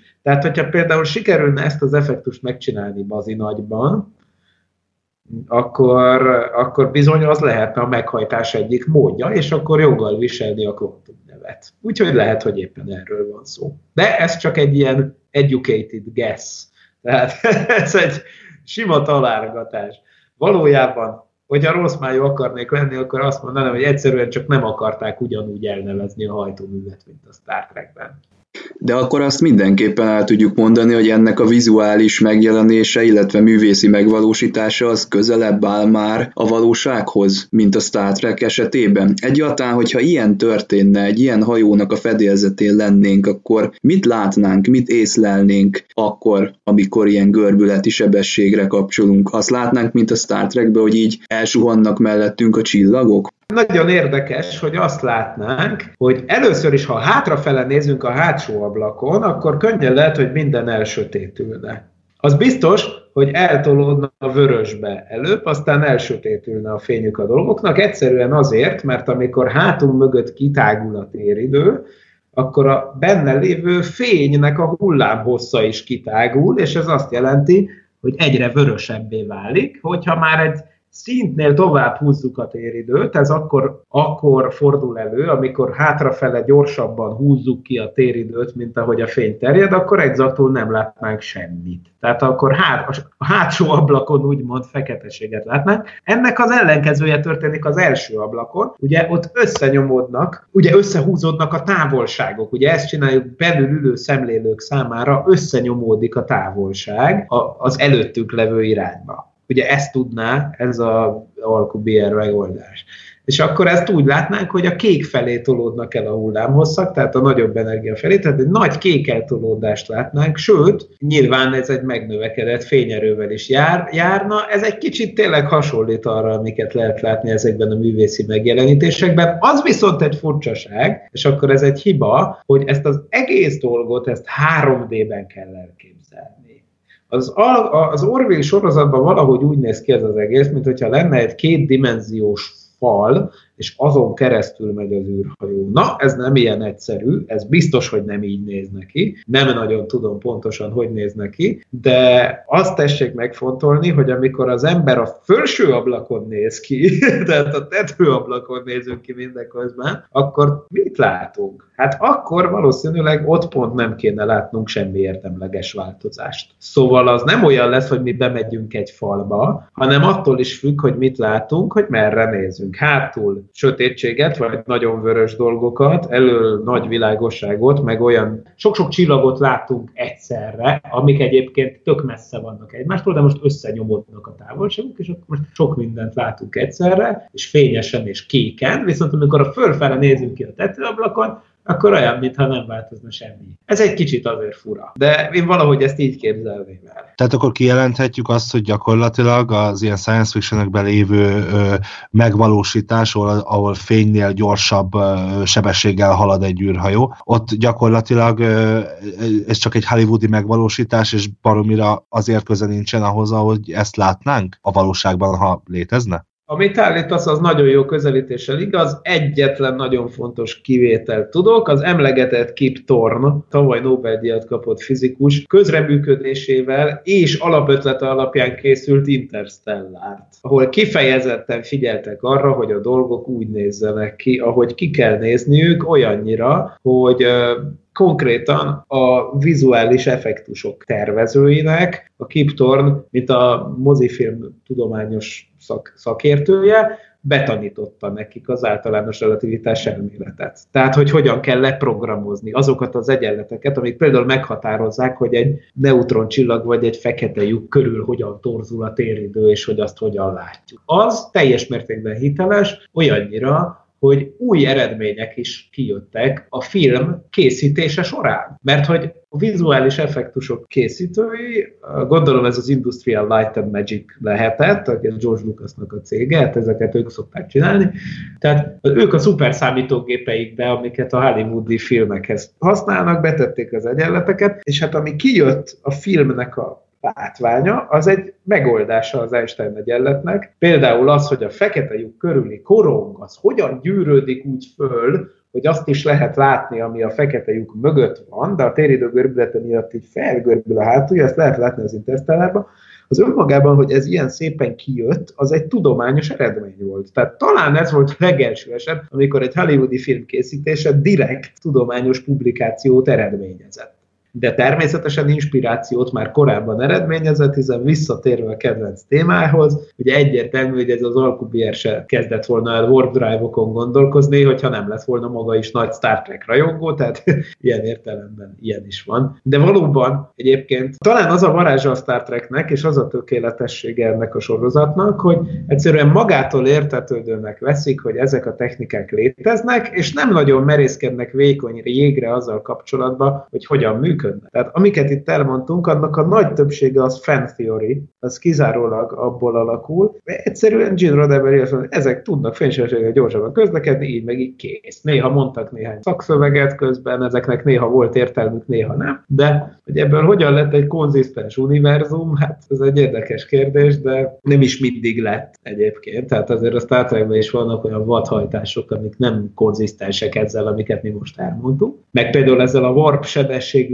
sem mindig konzisztens, amit csinálnak. Tehát ezek olyan dolgok, amiket részben a nagy Star Trek fanatikusok kitalálnak a sorozatot nézve, hogy mi lehet a szabály. De hát tudjátok, elérhetők mindenféle manuálok az Enterprise-hoz, meg mindenhez, tehát fantasztikus irodalma van már ennek. Létezik Physics of Star Trek című könyv, tehát hihetetlen mi mindenki jött ebből a sorozatból, de azt akarom csak mondani, hogy ez nem a hollywoodi filmkészítőknek a tudatos terméke kezdettől fogva, hanem ez egy közösségi termés, ami nyilván visszaadott aztán a sorozat készítőkre. Magyarul igen, nagyon gagyik néha az animációk, és semmi közük a fizikához, ez van, de az azért elvitathatatlan, hogy rengeteg féleképpen inspirálta a Star Trek a fizikusokat. És én is itt, ahol dolgozok, körül vagyok véve olyanokkal, akiket, akiket valamiért a science fiction hozott el a fizikába, és ma aktív kutatók. Az előbb említetted a vadhajtásokat, a Star Trekben is van egy legújabb vadhajtás, a Star Trek Discovery, ahol egy úgynevezett spórahajtóművel utaznak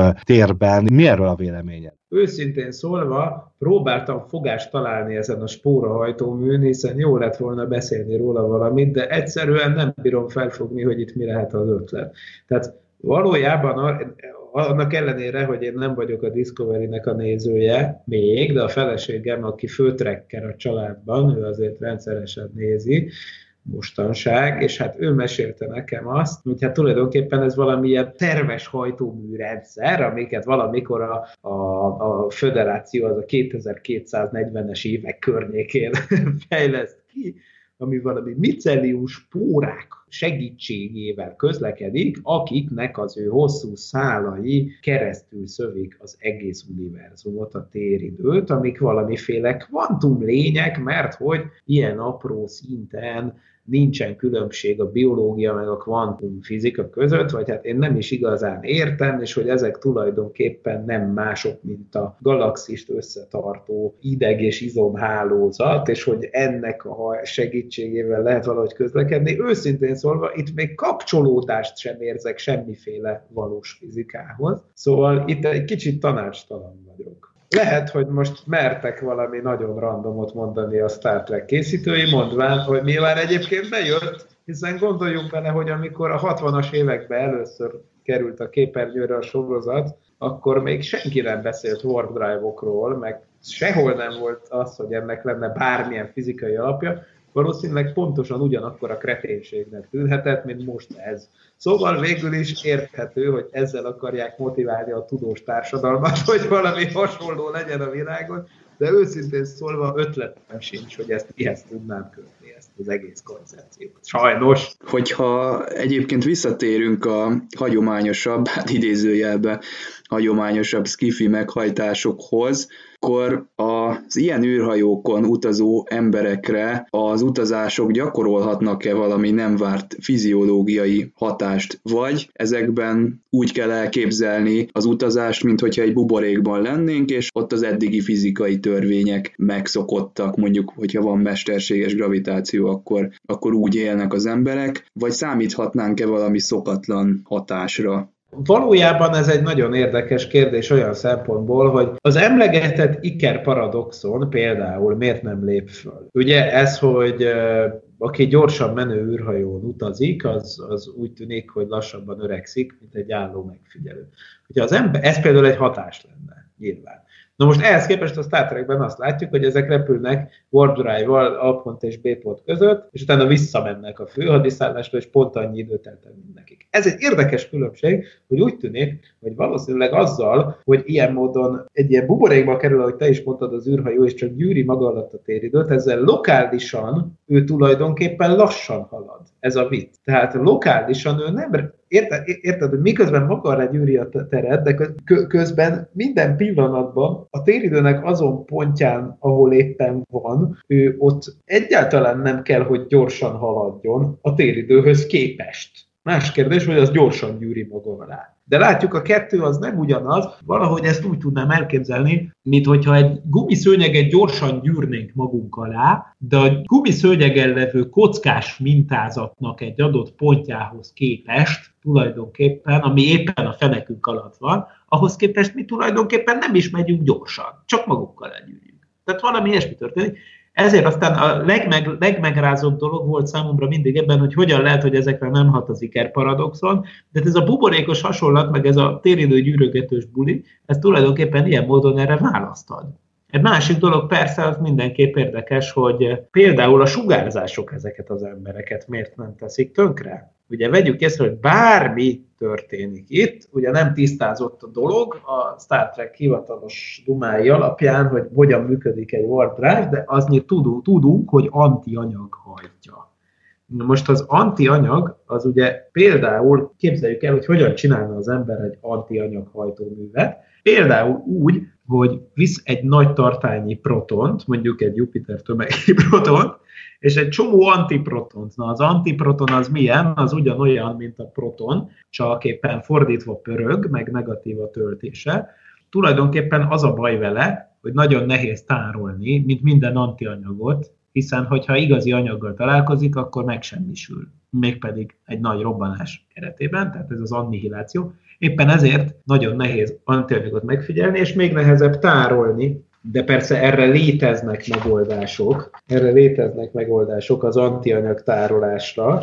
Tehát most már ott tartanak, hogy, hogy tudnak antiprotonokat előállítani, és azokat hetekig tudják tárolni mindenféle eszközökkel, például az úgynevezett penning csapdákkal, ami erős mágneses tereken alapul, tehát tulajdonképpen egy mágneses ketrecben tartják az antianyagot, és nem engedik ki.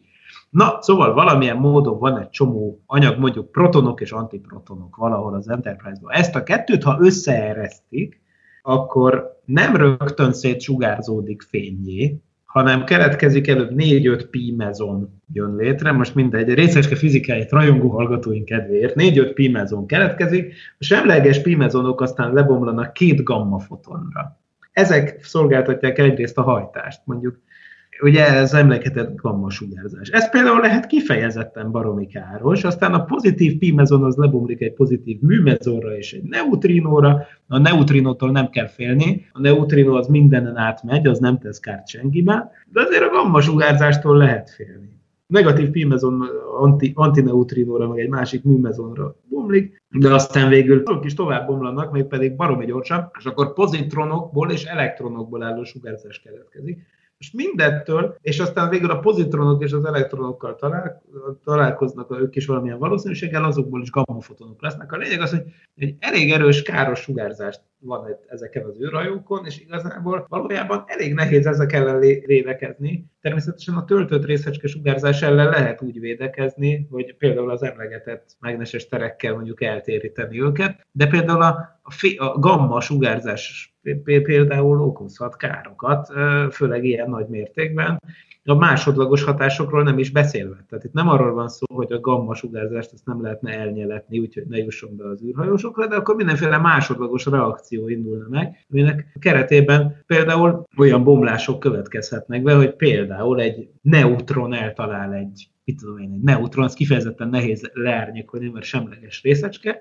Igaz, hogy rövid ideig él, egy szabad neutron, de mondjuk elélvegél 10 percig, és az bőven elég ahhoz, hogy egy ilyen reakció keretében valahogy létrejön egy neutron, az eltalál egy élő sejtet, akkor annak a sejtnek kész. Tehát tulajdonképpen ez egy probléma. Úgyhogy igen, vannak ilyen érdekességek, amikre nem kapunk maradéktalanul választ a sorozatból. Arról nem beszélve még egyébként, hogy eredetileg az régi Star Trekben nem is antianyag hajtómű szolgáltatta a Warp Drive-hoz az energiát, hanem atomerőmű. Talán emlékezhettek is, mert a filmben is, az a remake-ben is előkerül ugyanaz a sztori, ami az egyik régi Star Trekben benne volt, és az pont, ha jól emlékszem, a, a, a, atom, atom, a fedélzeti atomerőmű körüli mahinációkkal kapcsolatos Spockkal és Körkel, de nem nagyon emlékszem ott a sztorira, de az biztos, hogy, hogy, hogy, vala, hogy ott atomsugárzásnak volt valaki kitéve, valami ilyesmi volt, úgyhogy az, az egy probléma. Egyébként még nem beszéltünk az impulzus hajtóműről, tehát amikor a, a, az Impulse Drive, amikor a, a Star Trek-esek éppen nem gyűrik maguk alá a téridőt, akkor egyszerű, úgymond hagyományos uh, fúziós hajtóművel közlekednek, ami persze még szintén nem létezik, tehát erről is érdemes egy pár szót ejteni, mert ez viszont tényleg olyan, aminek tisztázott a fizikai fizikája, annak, hiszen például ez az, ami a napenergia termeléséért felelős. A fúzió.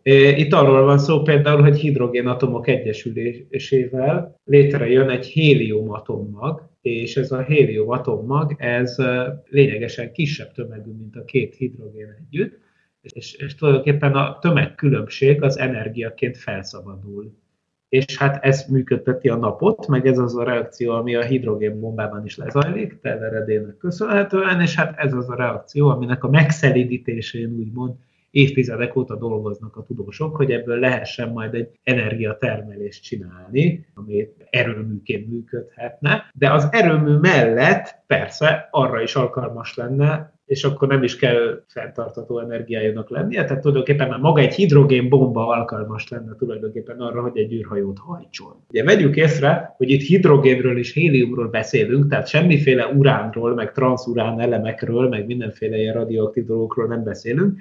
Tehát az az előnye, a nagy előnye egyébként a fúziós reaktornak, hogy olyan elemek kellenek hozzá, ami tényleg kb. korlátlan mennyiségben van jelen az univerzumban, például hidrogén amiről azt tanultuk, hogy az univerzum anyagának a 90 valahány százalék, mármint az ismert anyagának a 90 valahány százalékát alkotja, tehát az sok.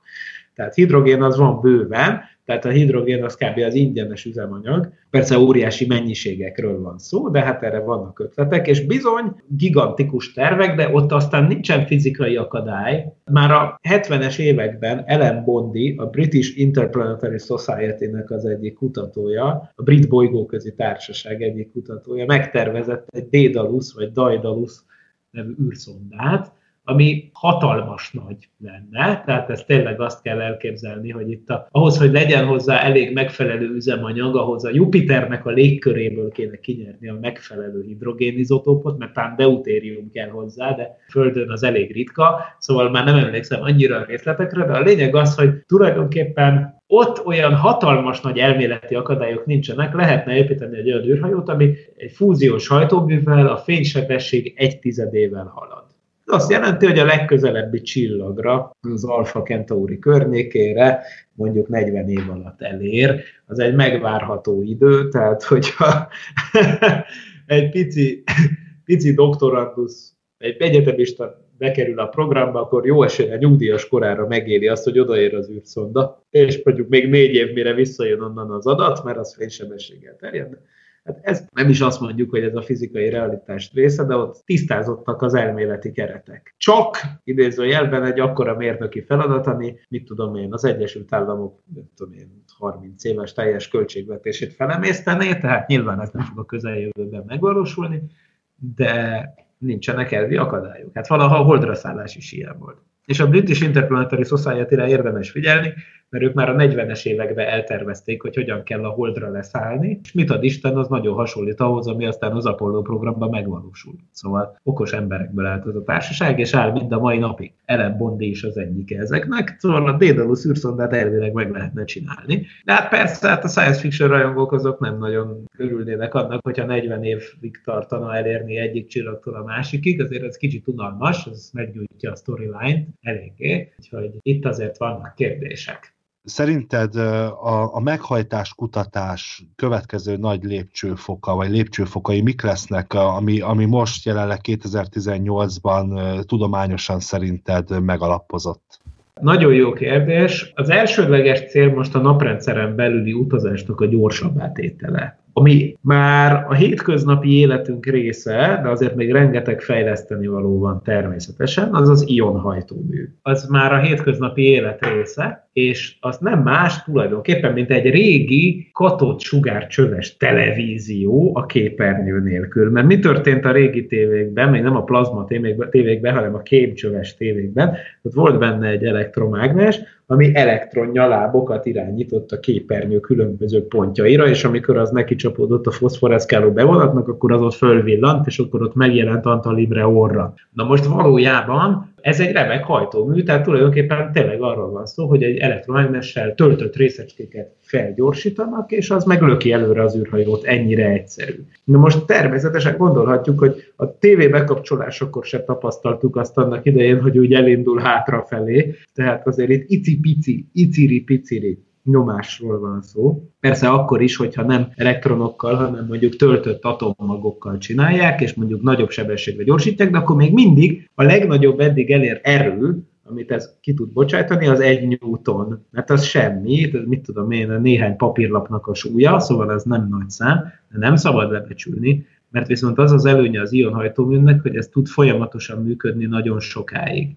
Tehát, hogyha folyamatosan egy newton erővel gyorsítunk valamit, vagy akár még sokkal kevesebb, egy 10 newton erővel gyorsítunk valamit folyamatosan, akkor is azért az irdatlan nagyon fel tud gyorsulni, hogyha mondjuk hónapokon keresztül gyorsítunk, vagy heteken keresztül. Tehát képzeljétek el, hogy ez hosszú távon annyit jelenthet, hogy hetek alatt el lehet érni a marsra szemben a mostani fél évvel. Ami azért nagyon sokat fog számítani, hogyha emberek vannak a fedélzeten. Tehát ez mindenképp egy logikus következő lépés azt mondanám, hogy ez a leglogikusabb következő lépés, hogy itt új meghajtási módszereket találni.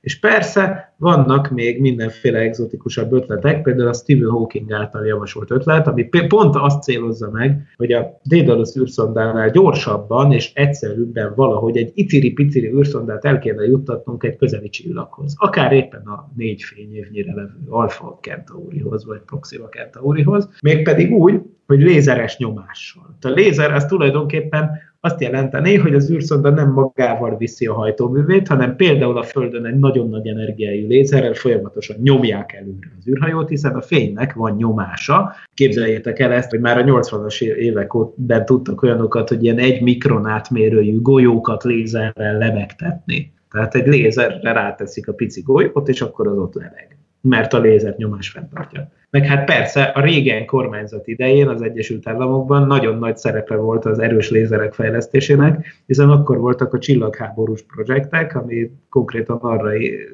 irányult, hogy a szovjet műholdakat hogyan lehetne a Földről megvakítani, vagy szétlőni lézerrel. És akkor még kapcsolódnék a mostani izraeli fejlesztéshez. Ugye tudjátok, hogy a Gázából induló kis rakétákat Izrael jelenleg egy nagyon drága rakétarendszerrel szedi le, ez a Kipat Barzel, vagy Iron Dome, vagy vaskupola. Ennek egy újabb változata lenne az, amikor egy célzott lézernyalábbal lövik szét ezeket. Tehát igenis a lézerek, amiket itt nem szabad lebecsülnünk a lézerpointereinket, a lézerek hihetetlen energiát tudnak nyújtani, amivel meg lehet semmisíteni eszközöket. Adott esetben például arra is alkalmasak, hogy egy űrszondát nyomjanak előre, és azért nagyon jó, mert a lézer nyaláb az egy irányított nyaláb, tehát fókuszál. Tehát nagyon sokáig lehet előre nyomni vele az űrhajót, mert elég pontosan lehet a lézerrel célozni, akár több millió kilométeres távolságokon elvileg, hiszen a lézer egy úgynevezett koherens fénynyaláb. Szóval ez egy ötlet lenne, amit azért lenne nagyon jó, mert hát az energiaforrás nem az űrhajónak, meg a hajtóanyagot nem az űrhajónak magának kell magával vinnie, az lehet akár a Földön, vagy akárhol máshol. Szóval ezek ilyen tervek, amikre bizony lehet számítani, hogy nagyobb teret kapnak a következő évtizedekben.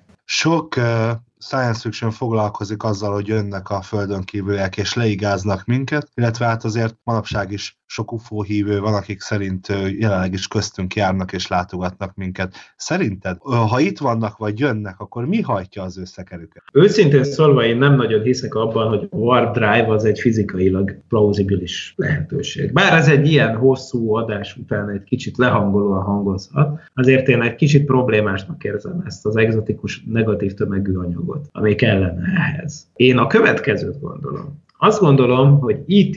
úgy csinálja ezt a dolgot, hogy ők hagyományos hajtóművekkel közlekednek, és hagyományosnak tekintem például az előbb felsorolt meghajtásokat is, tehát például a fúziós hajtóművet, vagy akár az anyag-antianyag hajtóművet, tehát minden olyasmit, amihez nem kell a téridő görbülése.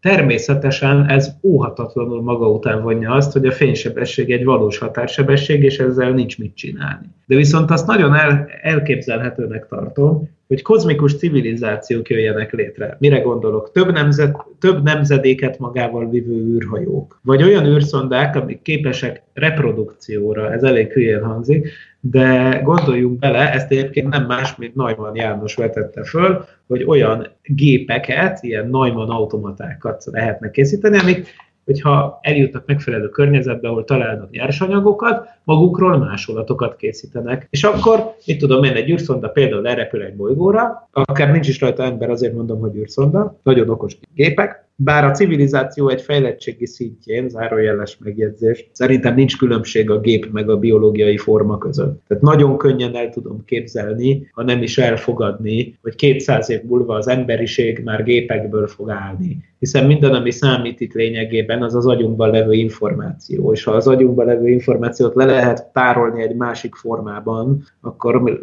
lehet, lehetnek a leszármazottaink nagyon okos, örökké élő gépek, vagy mit tudom én. Tehát itt azért nagyon sok minden lesz a szuperemberré válás útján, aminek a végén lehet, hogy gépekké válunk, de hát ez mindig benne van a pakliban. De szóval mondjuk egy ilyen űrszonda eljut egy bolygóhoz, aztán ott megépülnek a másolatai, azok szétrepülnek kerülnek újabb tíz bolygóhoz, vagy más csillagrendszerbe, aztán így tovább, így tovább, ugye akkor ez egy exponenciális növekedés. Ez lehetővé teszi, hogy olyan rövid idő alatt, rövid idézőjelben, olyan rövid idő alatt, mint egy millió év, vagy akár még kevesebb idő alatt, ami tényleg hát kozmikus szempontból semmi, azzal egy tejútrendszert be lehet lakni. Egyszerűen így, jól, ilyen szaporodó űrszonda populációkkal. Tehát én azt gondolom, hogy ez bizony simán lehetséges, hogy ez így történik, mert elég logikusnak tűnik. Tehát én nem azt gondolom, hogy az a jövő útja, hogy ténylegesen gyorsabban fogunk utazni, mint a fény, hanem azt gondolom, hogy a másik irányból közelítünk, lehetséges, hogy olyan lényekké fogunk válni, akik millió évekig élnek. És lehetséges, hogy ezért aztán nem fog annyira számítani nekünk, hogy 40 év alatt érünk el egy csillaghoz. Mert az tulajdonképpen, ha úgy éppen belassítjuk magunkat, vagy lehibernáljuk magunkat, vagy mit tudom én, mit csinálunk, az akkor még csak egy másodperc lesz. De nyilván ez befolyásolni fogja az egész interakciónkat a közösség más tagjaival, az időérzékelésünket, mindenféle befolyásolni fog. De én azt hiszem, hogyha megkérdezitek, hogy az öröklét elérése az egyszerűbb feladat, vagy a fénysebességnél gyorsabban történő utazás, akkor én egyértelműen azt mondanám, hogy az előbbi egyszerű. Úgyhogy gondolom, így is így csinálja. Végezetül pedig, amellett, hogy fizikus vagy, klímakísérletekkel foglalkozol, zenélsz is mellette. Pár szóban összefoglalnád, hogy ki is vagy te pontosan? Az MTA ELTE elméleti fizikai kutatócsoport tagjaként dolgozom, de hát emellett igazad van, én zenélgetek, és festek, és ki tudja még mi mindent csinálok. Elsősorban úgy definiálnám magam, mint egy érdeklődő ember, aki tulajdonképpen minden érdekel, ami körülveszi a világban, és ezért is nagyon köszönöm nektek a lehetőséget, hogy ebben elmélyedhettem, mert őszintén szólva korábban soha nem olvastam utána a Warp Drive fizikájának, vagy ilyesmiknek, és most ez nekem egy nagyon érdekes kirándulás volt, meg egy, és, és remélem nektek is, meg a hallgatóknak is. Mindenképpen, és nagyon szépen köszönjük, hogy elfogadtad a meghívásunkat, és itt voltál dr. Vince Miklós, az MTA ELTE elméleti fizikai kutatócsoportjának tudományos főmunkatársát hallottátok. Nem tudom, a kedves hallgatók, és te Csaba, hogy vagy veled, én még órákon keresztül el tudtam volna hallgatni Miklóst, de sajnos véget ért a műsor, és ezzel az első adásunk. Csaba, hogy érezted magad a felvételek és a munkálatok közben? Hát én felbecsülhetetlen tapasztalatokat gyűjtöttem, nem bántam meg egyáltalán, hogy elvergődtünk a szinkron stúdióba, mert amit ott láttunk az valami olyan tapasztalat volt, ami nagyon új, Ráadásul láttam, hogy hogyan készítik el az ottani munkatársak és a színészek a magyar nézők számára az Orville-t, ami már önmagában is egy, egy hatalmas dolog átélni, hogy egy olyan sorozatot látunk Seth MacFarlane-től, amire a 2000-es évek eleje óta várunk gyakorlatilag, és hát ennek a műsornak a készítése közben számomra lehetővé vált, hogy ezekbe a háttérfolyamatokba betekintsek, aminek nagyon örülök. Ezen kívül a tudományos oldalt is meg tudtuk vizsgálni, ami számomra külön öröm, mert a science fiction és a tudomány az kölcsönösen hatással vannak egymásra, és úgy gondolom, hogy a Star Trek is sok olyan tudóst inspirált, akik később fontos dolgokat tettek le az asztalra.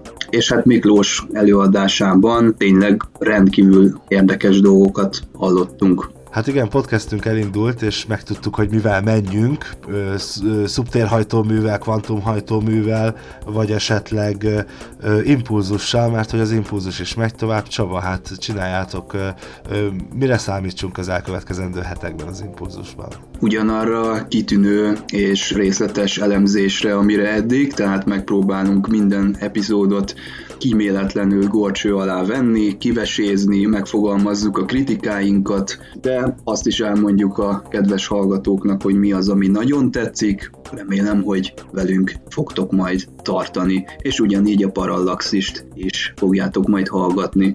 Itt az adás végén szeretném megköszönni a TV2 csoport és a Direct Dub Studio szíves vendéglátását, illetve segítségét ahhoz, hogy létrejöhetett. A műsor elején hallható két beszélgetés, és köszönjük Bogdányi Titanillának, Csöre Gábornak, dr. Vince Miklósnak, Attilának és Dévnek, és hát köszönöm neked Csaba, hogy itt voltál velem és velünk, és mindannyiunkkal. Fogunk találkozni egy hónap múlva, Parallax is havonta fog jelentkezni. A következő témát figyeljétek a Facebook oldalunkon, mindenféle elérhetőséget megtalálhattok ott, ahol ezt a műsort éppen hallgatjátok. Reméljük, hogy kellemesen szórakoztatok, és sikerült egy kicsit a rádió és a podcast formátumot összegyúrni, és egy érdekes műsort készíteni nektek.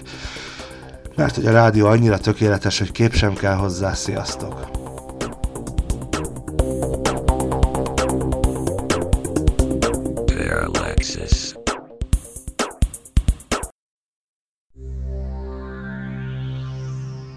Az űrszekerek megbízásából készítette az mtv.hu. Produkciós vezető Horváth Ádám Tamás.